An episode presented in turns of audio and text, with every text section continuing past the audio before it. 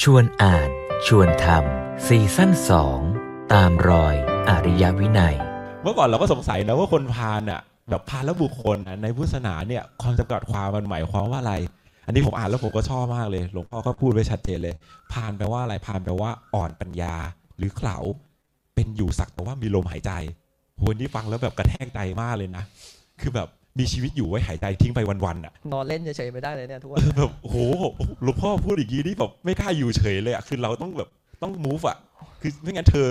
เธอคือมีหน้าที่คือเปลี่ยนก๊าซออกซิเจนเป็นคาร์บอนไดออกไซด์ไปวันๆแค่นั้นอะ จริงๆการ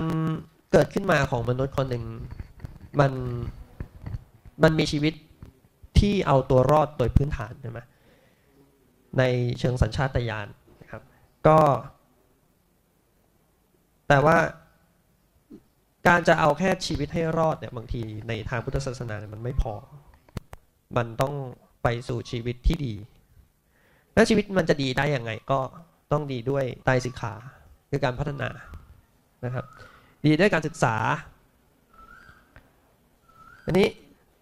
ตัวการศึกษาเนี่ยมันคืออะไร ต้องจับหลักว่าตัวการศึกษามันคืออะไร มันก็คือการการที่ต้องพยายาม ต้องฝึกตนเอง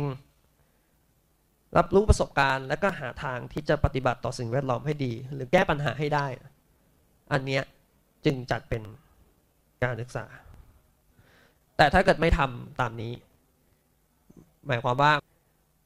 ไม่ได้มีความพยายามที่จะทำให้มันดี มันก็จะกลายเป็นคนประเภทหนึ่งที่เรียกว่าคนผ่าน คือคนที่ไม่พยายามเป็นอยู่ให้ดี นั้นการศึกษาของชีวิตที่มันมีนะความที่ชีวิตมันมี แล้วมันจะไม่มีชีวิตก็ต่อเมื่อมันตายนะ